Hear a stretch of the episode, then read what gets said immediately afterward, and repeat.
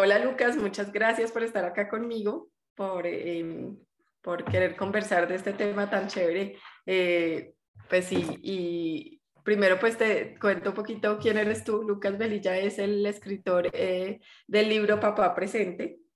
Y pues hoy lo tengo invitado para que hablemos un poco sobre ese tema de, de la paternidad presente, mamá presente y papá presente como, como un equipo.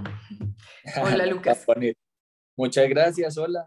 Qué rico, un tema pues muy bonito, del cual nació también un libro muy bonito y, más que, que, un tema como una esencia, algo que, que nos acompaña, una decisión que nos acompaña como papás y mamás. Entonces, muchas gracias por la invitación.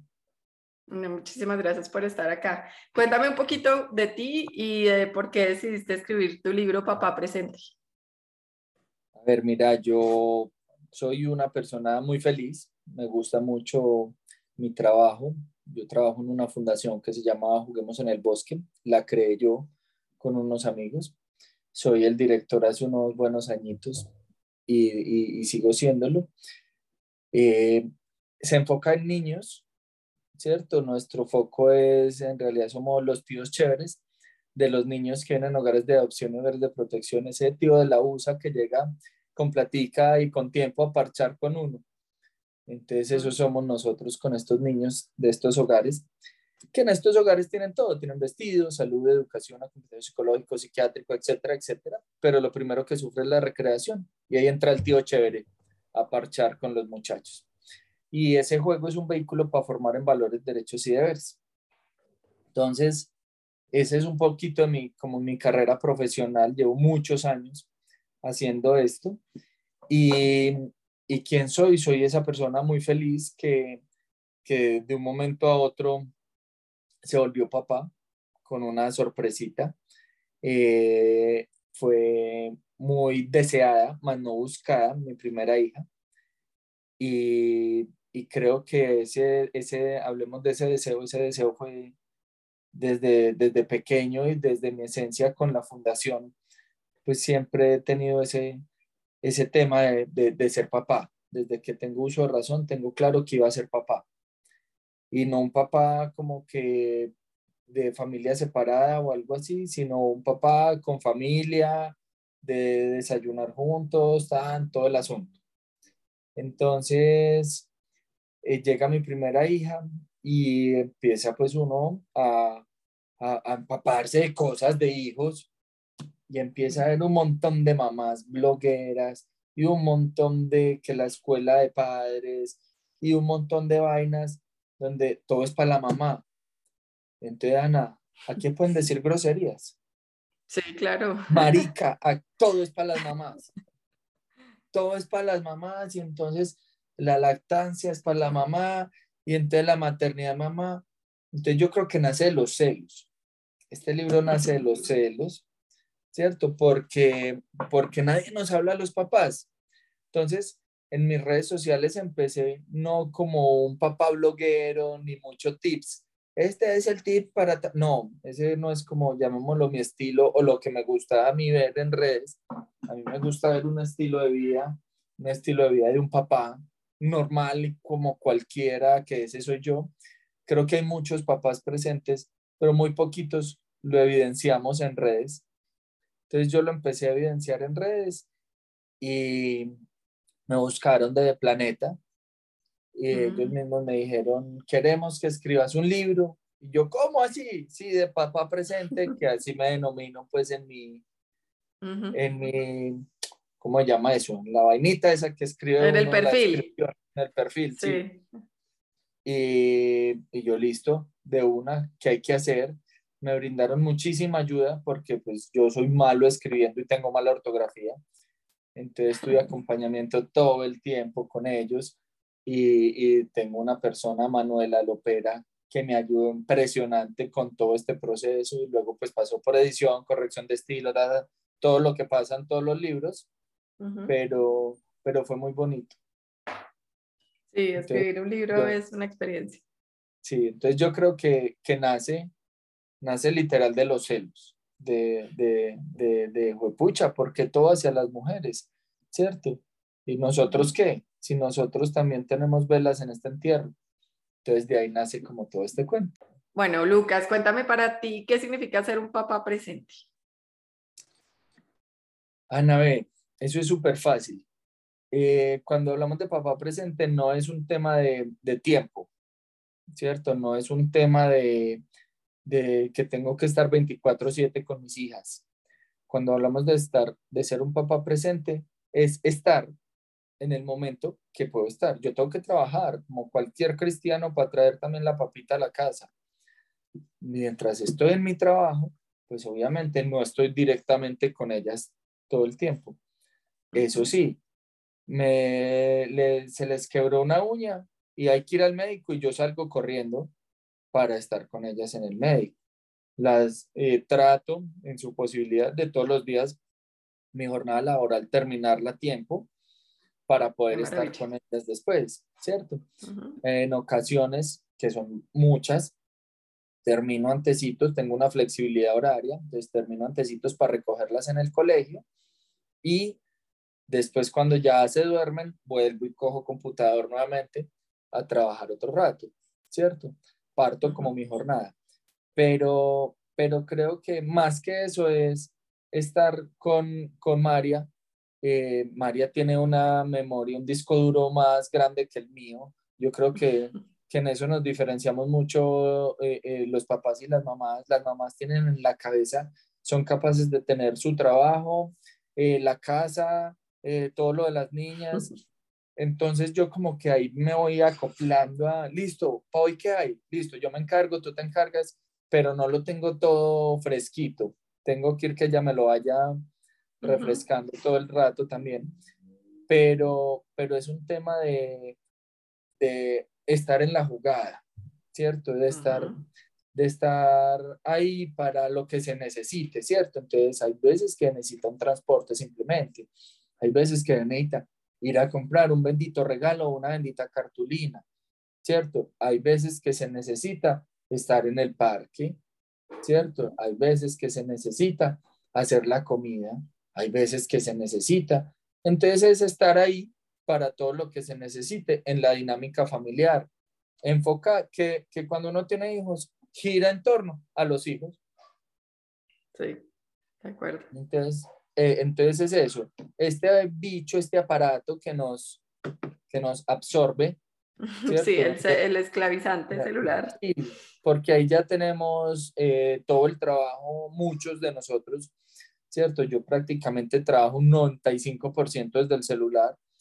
Entonces, ahí ya lo tenemos todo pero a eso súmele que tenemos las benditas redes sociales o, o, los amigos para poder hablar o todo el asunto. Entonces a veces uno, a mí me pasa, no soy así el super papá pues perfecto, a mí me pasa que a veces soy y, eh, y estoy con mis hijas, yo soy marica, pero puta, yo porque estoy con esta vaina si estoy es con ellas, ¿cierto? Y a veces ellas son las que me hacen caer en cuenta. Papi, pero si estamos en el parque, ¿por qué estás trabajando? Yo por dentro soy, pucha, pero tengo que acabar esta cosa ya, ¿qué hago? ¿Cierto? Entonces, eh, eh, ser un papá presente es estar ahí para ellas en el momento que se necesita estar. O marcando límites, ¿cierto? Tengo que entregar un trabajo, mi amor. Yo tengo que trabajar. Puedo acompañarlas, pero he pegado aquí el computador, ¿cierto? Como para echarles ojo que todo esté bien pero no puedo estar jugando con ustedes. ¿Cierto? Si aceptan eso, estamos aquí. Si no, pues subámonos para la casa y ustedes se ponen a pintar, a hacer algo en casa mientras yo termino de trabajar. ¿Cierto? Pero, pero eso va dependiendo de, de, de, como de la dinámica familiar de, de cada pareja y cada familia.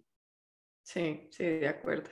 Sí, en tu libro me acuerdo que leí un pedazo donde tú decías hablabas como de, pues que inclusive si pues uno trabaja, por ejemplo, en el mundo, si un papá trabaja en el mundo corporativo, de todas maneras, puede ser un papá presente, o sea, es cuestión de tener las ganas, de tener la intención, de decir, por ejemplo, oiga, dos días a la semana me salgo media hora antes y, y estoy más tiempo con mis hijos, o sea, es tener la intención de realmente estar ahí.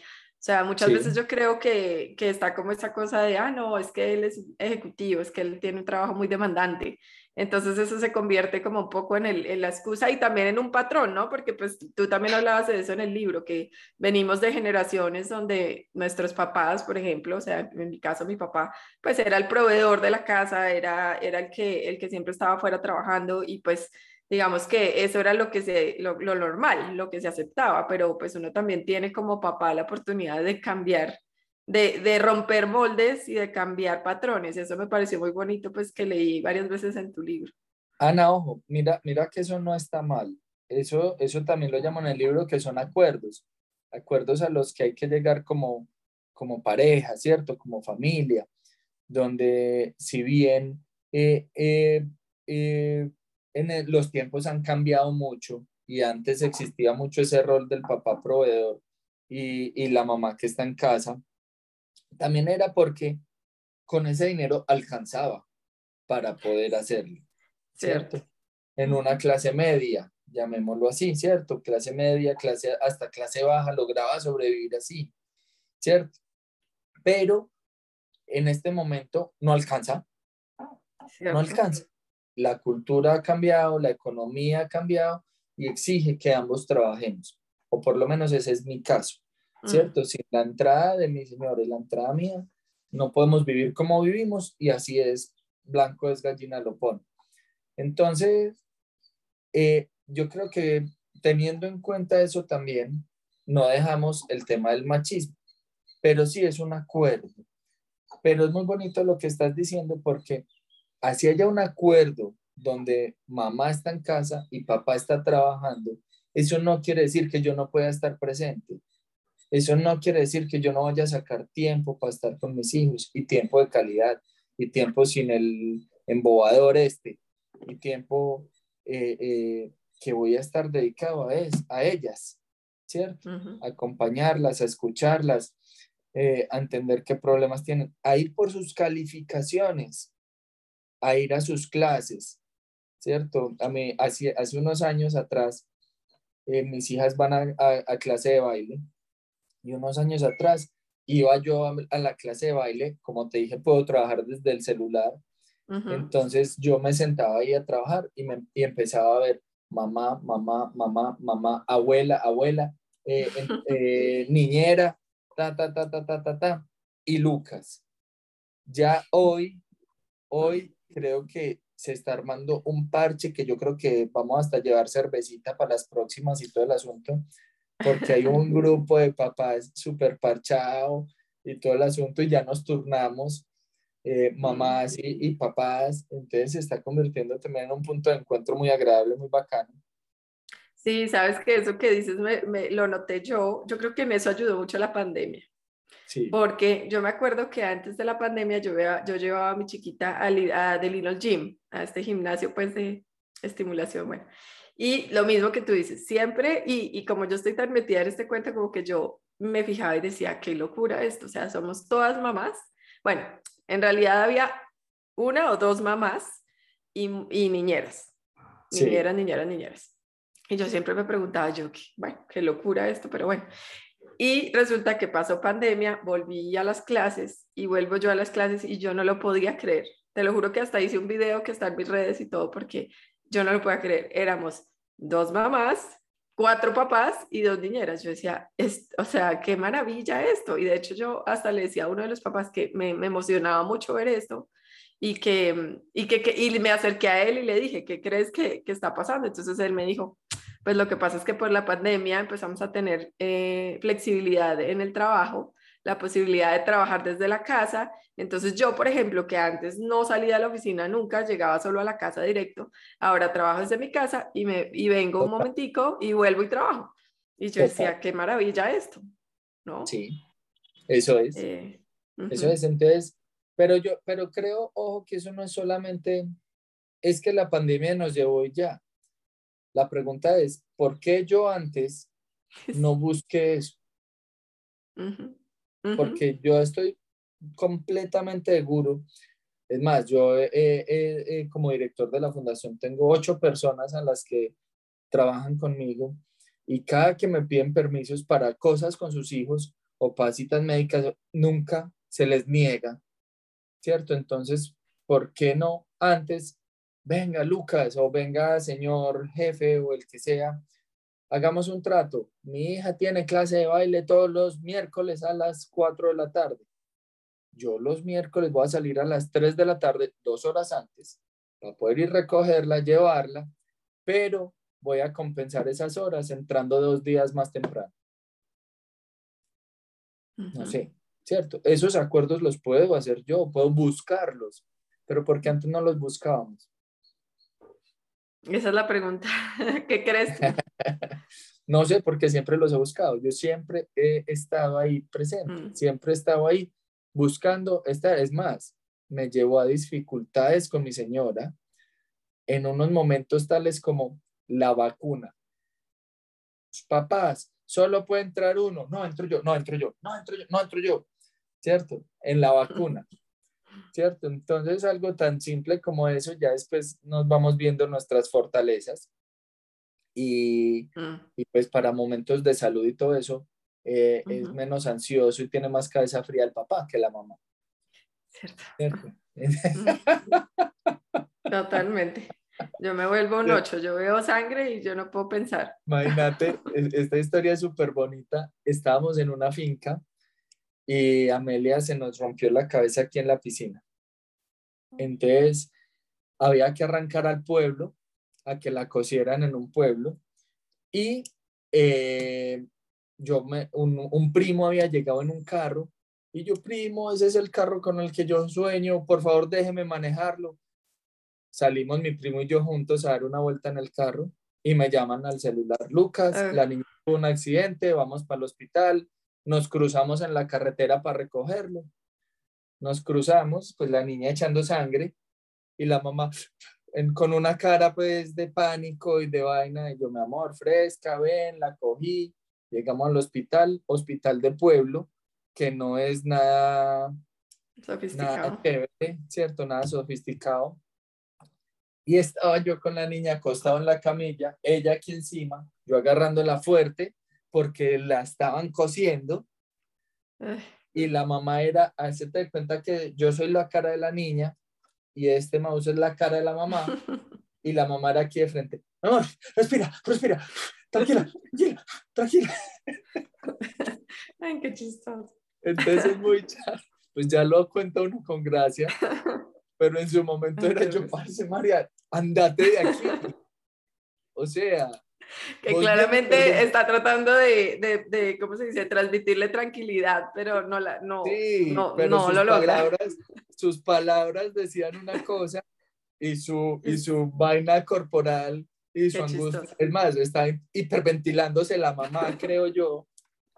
Entonces, ya sabemos que para esos momentos eh, eh, como así, el papá tiene un poquito más de calma. Uy, sí, eso me, me, hace acordar tal cual que mi hija se rompió el brazo y, y, estaba como en riesgo de que tuvieran que operarla porque fue una fractura muy fuerte y tenía cuatro años y medio. Y entonces le tenían que manualmente, o sea, punta, solo con Advil, cogerle y, y, enderezarle el hueso, sí. Y yo le dije a mi esposo, yo dije, yo no puedo. O sea, yo ahí sí dije, yo no podía hacerlo de tranquila porque es que yo no podía. Y yo le dije, me tengo que salir me fui por allá a una esquina del hospital y oía los gritos de mi hija desde lejos y yo era así tapándome los oídos en el piso, ¿cómo lo puedo? Total. No, yo, yo sabía que yo no podía, yo, yo no podía. Total. Pero lo que tú dices, y eso, eso es muy lindo, eso de, de, de entender las fortalezas de cada uno. Total. Entonces, bueno, yo creo que... distintos, entonces es chévere entender esas diferencias. y, eso, y eso lo evidenciamos mucho en el libro, ¿cierto? Porque en el, en el libro no solamente hablo yo, en el libro también hay una entrevista a María, a mi señora, ¿cierto? Y, y, pues yo no podría ser un papá si no está ella como mamá, ¿cierto? No podría estar presente si, si, si ella no está presente. Entonces, eh, en el libro, más que una guía o que cualquier cosa, yo creo que es un tema de, aprender a cómo las vivencias de cada uno, porque son personales, tus vivencias han sido diferentes a las mías, cómo agarramos eso para generar una conciencia, primero en nosotros y después podérsela transmitir a nuestros hijos, que van generando conciencia a través de sus propias vivencias. Entonces, en, en el libro, después de cada después de cada como parrafito o después de algo está el comentario de la jugada. Y el comentario de la jugada es como esa pequeña conclusión, ese pequeño generar de conciencia que hizo en mí lo que ocurrió en mi vida. Entonces, eh, y lo llamamos comentario de la jugada, pues llevando también a que todo mm. en lo que vemos en el bosque va con torno al juego y la lúdica es bien importante en los primeros años ¿cierto? Entonces, pues ese es como, como, el, como el cuento del, del libro, cómo, cómo cojo y hago conciencia de lo que nos está pasando. Y también en el libro hay algo que a mí me encanta y es en, los primeras, en las primeras líneas donde, mira Ana, esto es para que tú lo leas, lo critiques, lo debatas, lo halagues, lo que tú quieras, para positivo o negativo, pero tú cojas lo que te sirve y lo usas y lo que no te sirve para que lo moldees y lo hagas como tú crees que te va a servir. Porque de alguna u otra manera también eh, los papás la cagamos y la vamos a seguir cagando desde diferentes aspectos. Entonces, pues pucha, este man la caga mucho, venga, miremos a ver cómo hacemos pa, pa, para moldear y yo no repetir cosas que, que está cagando Lucas y hacerlas diferentes. Entonces, se trata de eso, se trata de que no sea una guía ni nada, se trata de que sea un despertar de conciencia. Eso me gusta, me encanta eso, un despertar de conciencia, tal cual. Sí, yo creo que cuando uno simplemente hablar de ciertos temas, ¿no? Por ejemplo, como este tema de la, de la paternidad y la maternidad presente, o sea, como que empezar a hablar de ese tema y decir, bueno, ¿qué significa estar presente? O sea, no, a veces nos, nos pensamos que es el tema del tiempo, pero es más de la calidad, de ser, de, de la, de la intención de estar presentes. Lo que tú dices, por ejemplo, el celular, eso es clave. Hoy en día uno, el celular es un peligro, o sea, la verdad, yo amo la tecnología y pues estamos acá gracias a la tecnología, pero hay que tener mucho cuidado porque eso nos absorbe y, y, los mismos niños, mira que en estos días, por ejemplo, me pasó que mi hija un día me dijo, mami, no puedes ver el celular por cuatro días. Como que como quien dice, ¿no? Mandándome como una alerta de estás viéndolo demasiado. Y tenía toda la razón. En esos días yo había estado ocupada y había estado muy pegada al celular, o sea, tenía toda la razón. Sí, y puede ser justificado con el trabajo, pero un niño no entiende eso. Sí, sí. Bueno, hay un capítulo entero de tu libro que, que, me gusta mucho, porque es un tema que yo he estudiado mucho y me, me, me parece pues como interesantísimo, y es el tema de los roles y la masculinidad. que yo creo que juega un papel importantísimo en todo esto de la presencia de los, de los hombres, de los padres, ¿no? O sea, hay como, cuéntame un poquito como de eso. Yo voy a leer un pedacito que me gustó mucho de, de, tu libro y dice, Intento romper moldes sobre lo que se espera de cada uno y me gusta pensar en esa posibilidad de maternidad, paternidad que por fin iguale, que trascienda lo que se supone o se espera de cada uno de acuerdo con el género que le corresponde. Sí. Eso me encantó. Mira, yo creo que ahí es un tema muy simple y es, volvemos a lo mismo de que nuestra sociedad está cambiando y, y que nuestra cultura pues nos ha llevado a esto ya, ya pues hablamos de muchos, muchos, eh, un montón de... Todos. Sí, todos, todos, todo el asunto. Y no pretendo en, en que entrara que sea eh, mamases o papaces, pues no sé cómo decirlo ni siquiera, ¿cierto? Pero sí pretendo entrar en un cuento de, a ver, hombre, ¿qué me afecta a mí lavar los platos? Eso me hace más o menos hombre. No, la masculinidad no va con un rol de la casa, ¿cierto? ahí, mismo lo decimos y es, por ejemplo, en mi casa quien se encarga de cocinar y de lavar platos y eso soy yo. Y saben que me encanta la cocina, me parece súper bacán. Y también creo que soy macho alfa lomo plateado, así esté cocinando. ¿Cierto? Entonces, no, no va lo uno con lo otro. Entonces yo creo que esos roles y todo eso va cambiando según los acuerdos de la pareja. Entonces yo, por ejemplo, ahí están también unas entrevistas a Papá sin Guía, al Chamo, a un Eso me encanta también. a varios papás porque somos poquitos hombres los que estamos como, como mostrando cosas. Así nos diferenciamos mucho porque está el papá típico bloguero de los tips y está el papá típico de, de hacer charla y yo soy el papá típico de mostrar estilo de vida y cosas de esas.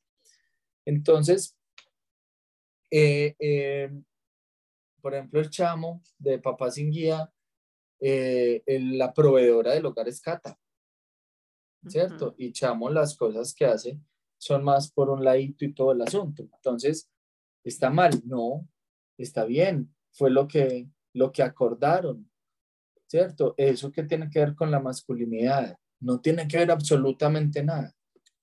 Y hace 15 días estuve eh, en Barcelona eh, eh, conociendo unas instituciones de allá y unas cooperativas y fue muy bonito. Entré a un colegio donde nos enseñaron cómo funciona el colegio con un modelo de sociocracia y varias cosas que aquí deberíamos aprender y, intentar traerlos a nuestra economía y a nuestras cosas. Pero fue muy bonito ver que quienes se encargan de las cosas del colegio para que el colegio salga más barato son las familias. Y en eso se está, al mm. colegio hay que hacerle aseo.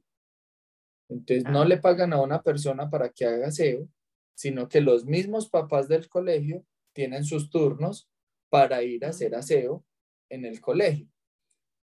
Y si vieras, mamás y papás con escoba y con trapeadora, tin, tin, tin, tin, tin, haciendo el aseo un rol que antes era muy feminizado, ¿cierto? En este momento no, no tiene por qué ser así. Igual que está la mamá gerente, que antes era el papá proveedor, ya no, venga, es que podemos hacer las mismas cosas, vamos viendo cómo nos bandeamos. Sí, sí, yo creo que ahí es clave ese tema que tú dices de los acuerdos. Yo, yo siento, yo leía para mi libro, investigué un poco este tema y leía sobre el problema que todavía existe, que muchas mujeres, a pesar de ser las proveedoras del hogar y de tener, digamos, de traer más ingresos al hogar, no han tenido, no han logrado como la misma equidad en términos, en, en el hogar, en las labores no pagas del hogar, no remuneradas. Y yo decía, y, y yo empecé a investigar un poco porque, y, y, bueno, viene, hay varias cosas ahí, ¿no? Una, una es que a las mujeres muchas veces nos cuesta, a nosotras mismas nos cuesta soltar y nos cuesta delegar y criticamos mucho, entonces no, así no se hace, se hace como yo diga, entonces también esperamos que, que, el hombre pues haga, pero, pero pues como yo lo digo en mi, en mi libro, si tú ponte a pensar, eso es como si tú tuvieras en tu trabajo a un par, no a un jefe, a un par Al que, que te está jodiendo todo el día, que te está, mejor dicho, hasta el punto, la coma, pues, ¿qué pasa contigo? Tú no quieres ya trabajar con esa persona, tú ya, ya quieres salir corriendo. no, pero esas cosas, pero esas cosas se hablan, ¿cierto? Sí. O sea, en mi casa se hablan y a veces generan malestar, ojo, ¿cierto? En mi casa las camisas están así, totalmente. Si yo doblo una camisa, tengo cantaleta por la doblada de la camisa. Ojo, no me cuesta nada doblar la camisa, ¿cierto? Pero eso es algo que, que María no ha logrado soltar. Parce, yo no soy, se lo juro que he intentado con toda la perfección del mundo doblarla y no me queda como a ella le gusta, ¿cierto? Entonces yo soy, mira, es así de simple. Yo las doblo de esta forma y no soy capaz de llegar a tu forma. Si tú no estás de acuerdo con eso, hazlo tú y así no nos generamos problemas. Pues sí, lo hace ella y siempre las hace ella. ¿Por qué? Porque no acepta ninguna otra. Entonces, eh, ¿quieres que yo las haga? Listo. Tienes que entender que yo no cocino de la misma manera que tú cocinas, ¿cierto? Entonces vamos a aprender a que te toca comer como yo hago las cosas también. Y que yo tengo que aprender un poquito de lo que te gusta también, pero pero si yo parto las cosas así, ¿por qué me vas a tener que poner a partir las cosas de una manera diferente? Yo estoy cumpliendo el rol de abastecer el alimento bien cocinado y bien hecho. Sí, ahí como tú dices, comunicación muy clara también y fortalezas, fortalezas. Total, mm. total, así es. Sí. Sí, súper. Bueno, no, y para terminar te quiero hacer una última pregunta y es esta. ¿Tú cuál cree, cuáles crees que son las barreras que impiden a los hombres ser papás más presentes? Yo creo que la más grande es la mental, ¿cierto? Eh, estamos en una cultura machista, en una cultura, eh, tanto que ese es el eslogan, el eslogan del mm. libro es en un país de padres ausentes, la revolución es quedarse. Entonces estamos en una cultura donde así sea la mamá la que trabaja, es la mamá quien se encarga de la casa y es la mamá quien se encarga de las cosas del hijo, ¿cierto? Porque es que yo soy el hombre. Y, en muchas culturas es así, vámonos para la Guajira. En la Guajira, donde están, eh, ¿cómo es que se llaman los de allá? Los en verano, los guayú, ¿cierto? Los guayú, las líderes de tribus son mujeres. Y el hombre como hombre puede tener varias familias. Literal es un echado, que, que, feo decirlo así, pero quienes trabajan para proveer la casa son las mujeres, ¿cierto? Quienes tienen los hijos son las mujeres, pero el hombre en su cultura está hecho para la guerra, ¿cierto? El hombre es quien sale a la guerra, quien sale a cazar, quien sale a estas cosas. Y la mujer es quien trabaja, quien tiene los hijos, quien mantiene la casa. Entonces, eh, eh, ¿y eso de dónde viene? De toda una cultura y un montón de cosas porque ellos también han sido permeados. Entonces, yo creo que la barrera más grande es la mental, donde yo puedo salir de casa, al igual, eh, de trabajo, perdón, al igual que sale mi señora del trabajo y podemos compartir y hacer las labores del hogar o hacer las cosas que tengamos que hacer las niñas, con las niñas juntos, ¿cierto? ¿Por qué razón? Porque sí, porque así es, porque hay que compartir las cargas. Entonces, para mí no hay ninguna otra que la, que, la, que la barrera está en la cabeza de cada uno. Mm, demasiado cierto. Es un tema de decisión. Sí.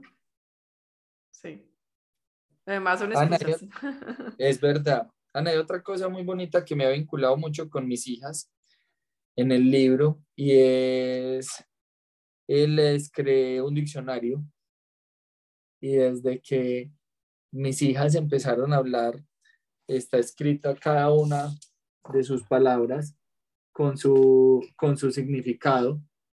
Sí, lo vi. Y, y no crean, ha sido lo más bonito del mundo porque son tratando de acordarse y entonces cómo era que esta decía tal cosa, entonces muy bacano.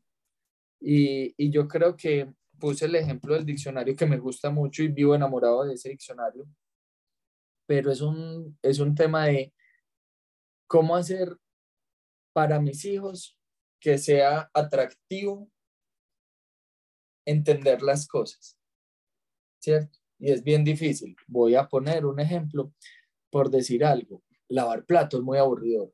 Pues pucha, no hay nada más aburrido que lavar platos. ¿Cómo hago yo para buscar que mis hijos hagan la tarea de aprender a lavar platos y de lavar platos de una forma que sea más amigable, que sea más parchada? ¿Cierto? Entonces yo creo que resignificar muchas cosas nos va a ayudar a tener unos hijos a futuro más conscientes y, más, y, que sean más cooperativos, que cooperen más en su entorno. Y entonces ese es el reto como padres, cómo resignificar cada una de las cosas que estamos viendo que falla en la sociedad y que falla con nosotros y que falla con nuestros hijos para que después se corrijan de una forma natural. Cierto. Eso es Ana. Bueno, no, muy, muy chévere. Todo eso es mucho de, verdad de, de conciencia, ¿no? De hacer las cosas de manera consciente.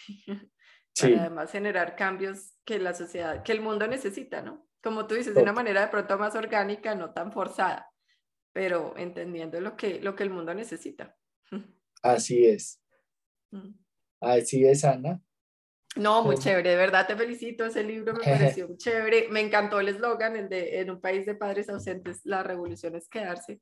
Yo creo que la revolución en serio es ser mamás y papás presentes. O sea, yo como te decía en nuestra charla antes de empezar la, el, podcast era que que yo, yo hablo, yo le hablo de mamá, mamá, pero una cosa que yo siempre y quiero dejar clarísima es que una mamá para mí, el papá presente es parte indispensable de la ecuación. O sea, mamá y papá presente, o sea, es un equipo, ¿no? No es que él ayuda, la otra ayuda, no, es un equipo. Y de acuerdo también por acuerdo, ¿no? O sea, como tú decías, no siempre cada familia tiene una historia. Uno puede trabajar, el otro no, eh, uno trabaja medio tiempo, el otro completo, en fin, hay mil formas de hacerlo, hay mil historias, hay mil combinaciones, pero el punto es hacerlo eh, de una manera consciente y donde haya un acuerdo, donde donde haya presencia suficiente. O sea, lo que sí es muy triste es que ninguno de los dos esté presente. Total. O sea, eso sí, no. Total. Hay, hay, hay, hay, un tema con el que charlamos nosotros y nos reímos de eso. Yo tengo una charla que se llama Pola y Pañales. Es ir a, a tomar cerveza y hablar de hijos con los otros papás. Es, es, es enfocada a padres, pero, pero permitimos intrusas. Las intrusas son ustedes las mamás. Eso está y, y mira que hay un tema y es que como si tuviéramos que pedir permiso para hacer cosas con nuestras hijas o, o algo así, ¿cierto? Y no, eh, eh, eh, mamás, no tenemos que pedir permiso, no vamos a hacerle nunca daño a nuestros hijos o nuestras hijas. Vamos a hacer las cosas diferentes. Y, y posiblemente no les guste, porque mis peinados son un poco más salvajes que los peinados de la mamá, ¿cierto? Entonces, eh, pero lo vamos a hacer con mucho amor y nos vamos a esmerar por hacerlo. Entonces, eh, eh, yo creo que no es que tengamos que pedir permiso, hay un dicho por ahí que el papá llega hasta donde la mamá deja. No, no, no es así. Es un tema de que los hijos son de los dos y los dos estamos buscando hacerlo con mucho amor. Obvio, tenemos estilos y maneras diferentes, ¿cierto? Y hasta la naturaleza nos muestra que no es un tema de permiso. El caballito de mar es quien se embaraza. El pingüino emperador es quien cuida el huevo todo el tiempo y lo empolla hasta que, hasta que nace el bebé, ¿cierto?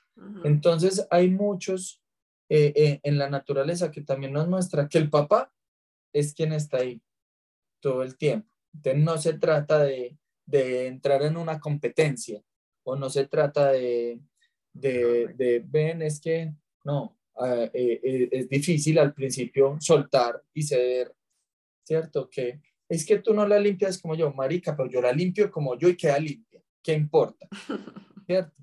Entonces, eh, es un tema, vuelve y juega de acuerdo, respeto, mucho amor y, y, y entender que, que, que no somos perfectos, que la vamos a cagar que generemos conciencia y que nos parchemos y lo disfrutemos, que esto no es, nos muestran en todos lados como el papá cansado, el papá agotado.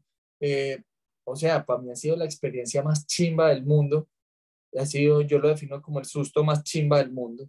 Esa es la paternidad, porque lo gratificante y las cosas bonitas sopesan mucho más que las malucas, siendo difícil, siendo agotador, siendo de todo. Pero en este momento literal no tengo más hijos porque nuestra situación financiera no lo permite, pero si tuviéramos una situación diferente, posiblemente tendríamos más hijos. Entonces, eh, eh, yo creo que párchense, gócensela, óyensela, eh, sean muy felices, hagan conciencia, hagan acuerdos. Y nada, muchas gracias Ana por la invitación. compren el libro, se lo leen, después se lo regalan a alguien y que se lo regale a otra persona y lo debaten y cojan lo que les sirva para que para que funcionen sus cosas con sus hijos o para que no funcionan y les toque hacer las cosas diferentes, pero, pero ojalá les guste mucho. Sí, también te pueden seguir. ¿Cómo es tu Instagram? Mi Instagram es arroba Lucas Velilla. Lucas Velilla, listo. Como mi nombre, sí. Bueno, Lucas, muchísimas gracias por estar acá. Muy chévere la charla y pues seguimos en contacto. De una. Un abrazo. Bueno, un abrazo. Gracias. Saludos. Nos vemos. Chao. Bueno, espero que te haya gustado esta conversación con Lucas y que me cuentes cómo te ha parecido el podcast. Acuérdate que si quieres puedes escribirme a ana.anagiraldo.co, contarme cómo te ha parecido el podcast, si tienes sugerencias, si quieres temas que quieres que trate Y también eh, seguirme en mi cuenta de Instagram que es Giraldo Ana eh, y ahí pues es donde estoy anunciando los nuevos episodios y también pues si me quieres seguir para, para más contenido, para contarme cómo te ha parecido el podcast y el espacio, pues eh, me encantaría saber de ti. hasta el próximo episodio. Chao, chao.